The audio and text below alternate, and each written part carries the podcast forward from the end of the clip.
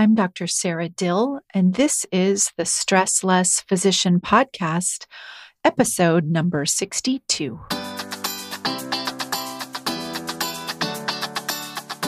Welcome to the Stressless Physician Podcast. I'm your host, Dr. Sara Dill, MD. Using my unique combination of coaching and mindfulness tools, I will teach you practical ways to reduce your stress level, feel happier at work, and create a better balance between your medical career and personal life. If you are a busy practicing physician who wants to design a life and medical career that feel good to you, you are in the right place. Hey everyone, welcome back to the podcast. I am excited. I actually have been thinking, which ties into the theme of today's episode, which is thinking time, the importance of thinking time. And I have been really thinking about a lot of different topics. I like to look at books I have. Sometimes I buy books. Actually, let me say that again. Often I buy books and then I sort of flip through and I put them away and then I come back to them later. And there's a book I'm super excited about, but I need to finish reading it and processing it. And then I'm going to talk about it. But it is a book called Think Again by Adam Grant. And it's the power of knowing what you don't know. And I'm very interested in our need to be right and the conflict that causes this idea of being right versus wrong. And the idea of rethinking or reconsidering, right? Unlearning, changing our answers, changing our minds, the value of that. And so that is something I'm very excited about that I've been thinking about in my thinking time. And today I just wanted to talk to you about the idea of having time in your day to think. I coach a lot of physicians, of course, who are very focused on how to do more, right? How to get everything done, how to be super productive. I coach a lot of people who are uncomfortable with the idea of having downtime, Sometimes I try to help them frame downtime as actually a way of being productive, right? Just like I think about sleeping as a way of increasing productivity and increasing our ability to thrive and be efficient, right? When we've had enough sleep, our minds are sharper, our attention is better. It's easier to mentally coach ourselves and it's easier to be uh, focused, right? We perform better with enough sleep. But one thing I haven't talked about on the podcast before, but I personally think about and have noticed a difference, and I talk to my clients about it, is the idea about having time in your day to think, to wonder, to daydream, right? To be creative and to problem solve. So, this comes up a lot more in the business world, especially with leadership. So, a lot of people in business, and for a brief time, I worked in a pharmaceutical corporation. A lot of the time, your whole day was taken up with meetings, and there was not a lot of time to actually get your work done. In clinic, of course, as physicians, and I'm a clinic based physician, my whole day is seeing patients one after another, right? If you're in the hospital, some of you may be on call, and in which case you may have some downtime, right? Where you're sort of waiting for patients or delivery or surgery. But often you're using that time to do notes, to catch up on medical education or reading journal articles, to sleep, to eat, to drink water, to go use the bathroom, right? All of these things that sometimes we defer until we really need to do it. So I'd just like to ask you, as a busy physician, how much time do you give yourself, not even on a daily basis, but on a weekly basis, to just have time to think, right? To reflect, maybe to assess. I actually think that one of the benefits of coaching is that it's an invitation to do that, right? It's an invitation to reflect on your life. It's an invitation to reflect on yourself. It's an invitation to get curious and to question, right? Are you happy with where you're going? Are you happy with how your life is, right? It's time to think about things. I think many of us have this idea, this perception that we need to be continually busy to be productive, right? If we have a few minutes free, maybe we should check email or we should, right, check our inbox or we should do something else. What do you think about sitting quietly and thinking, right?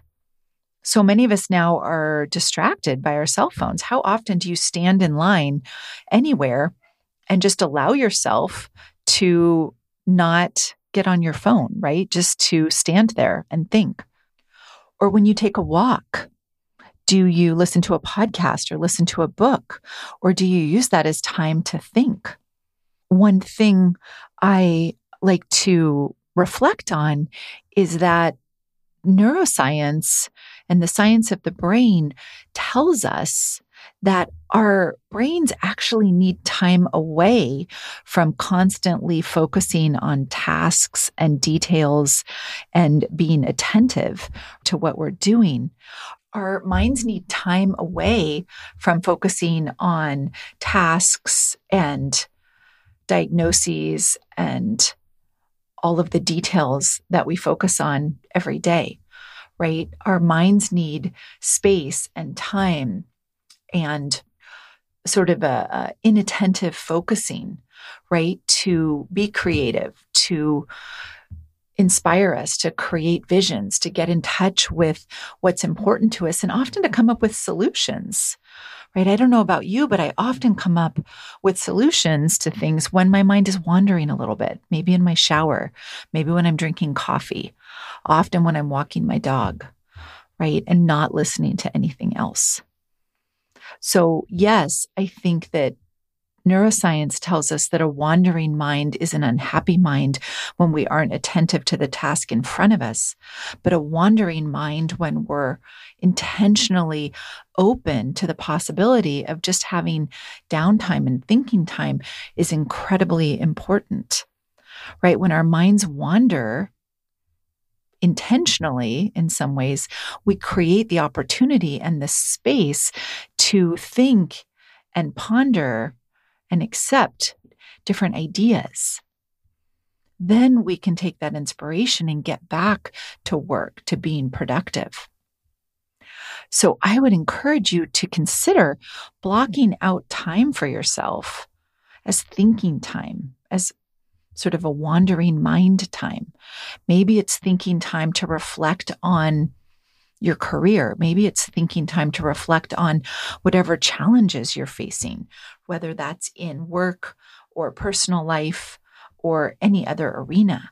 But having that time to really allow yourself to dream and scheme, to wonder, to think about different things, to make creative connections, right? To suddenly have your brain present you with solutions that you could never have strategized to get to. Can you block out that time as a meeting with yourself? Prioritize it. Don't tell yourself that it's being unproductive. Maybe you want to do that in the form of taking a walk often our minds settle down when we're looking at nature. I've talked about that before. So take a walk, think about things. Don't listen to a podcast. Don't listen to a book, right? I love all of those, but spend some time thinking. The way I like to think about thinking time is that it's sort of a combination initially of a wandering mind, of an unfocused mind. Maybe you have a topic that you want to think about, right? But you're just going to sort of let your mind unfold. I especially like to do this with problems where I'm really not even sure where to start or even how to elucidate or really describe the detail of the problem, right? It's sort of like a, a too hard problem or a problem that I don't even know if it has a solution. And then you also have focused thinking, especially when you start to make connections or come up with potential solutions or come up with ideas that you didn't even know were possible. Then you can get more focused on it. But again, it's a combination of mind wandering right? An open mind, downtime, not being task oriented, and then more focused time. Again, it helps to move. It helps to look at nature. Look out the window if you aren't able to take a walk, but take a walk if you can bring a notebook or make a voice recording. I text myself ideas all the time about podcasts or ideas I have for work or life or travel or anything. We have our phones on us. So even if you're on a walk but not listening to a podcast, take notes with your thinking time. But I really want to encourage you to block out some time, label it whatever you want, but make sure you aren't living your life task after task after task. Give yourself some unscheduled time. Protect it. This is time for you. This is time to reflect on your life, your problems, your whatever. Again, I was mentioning that a lot of CEOs, or when you look at leadership in the corporate world, leaders often have a lot of time that is not spent in tasks or meetings. You need to have time to, again, have a vision, create a vision, get creative. We need to be the CEO of our own lives. And so as physicians, we often spend our days rushing, hurrying, trying not to be late. I get this whole different sort of energy when I'm heading into clinic than I do on my days where I'm working from home. And I get that, but it's important for me. And I would suggest to you to try giving yourself scheduled downtime for thinking time. This isn't necessarily relaxing time, right? That's important too. This is time to reflect on intentional uh, puzzles or dilemmas or problems or questions we might have. I'm going to keep this short what I would suggest is that maybe you take the next 10 minutes and experiment with a little thinking time.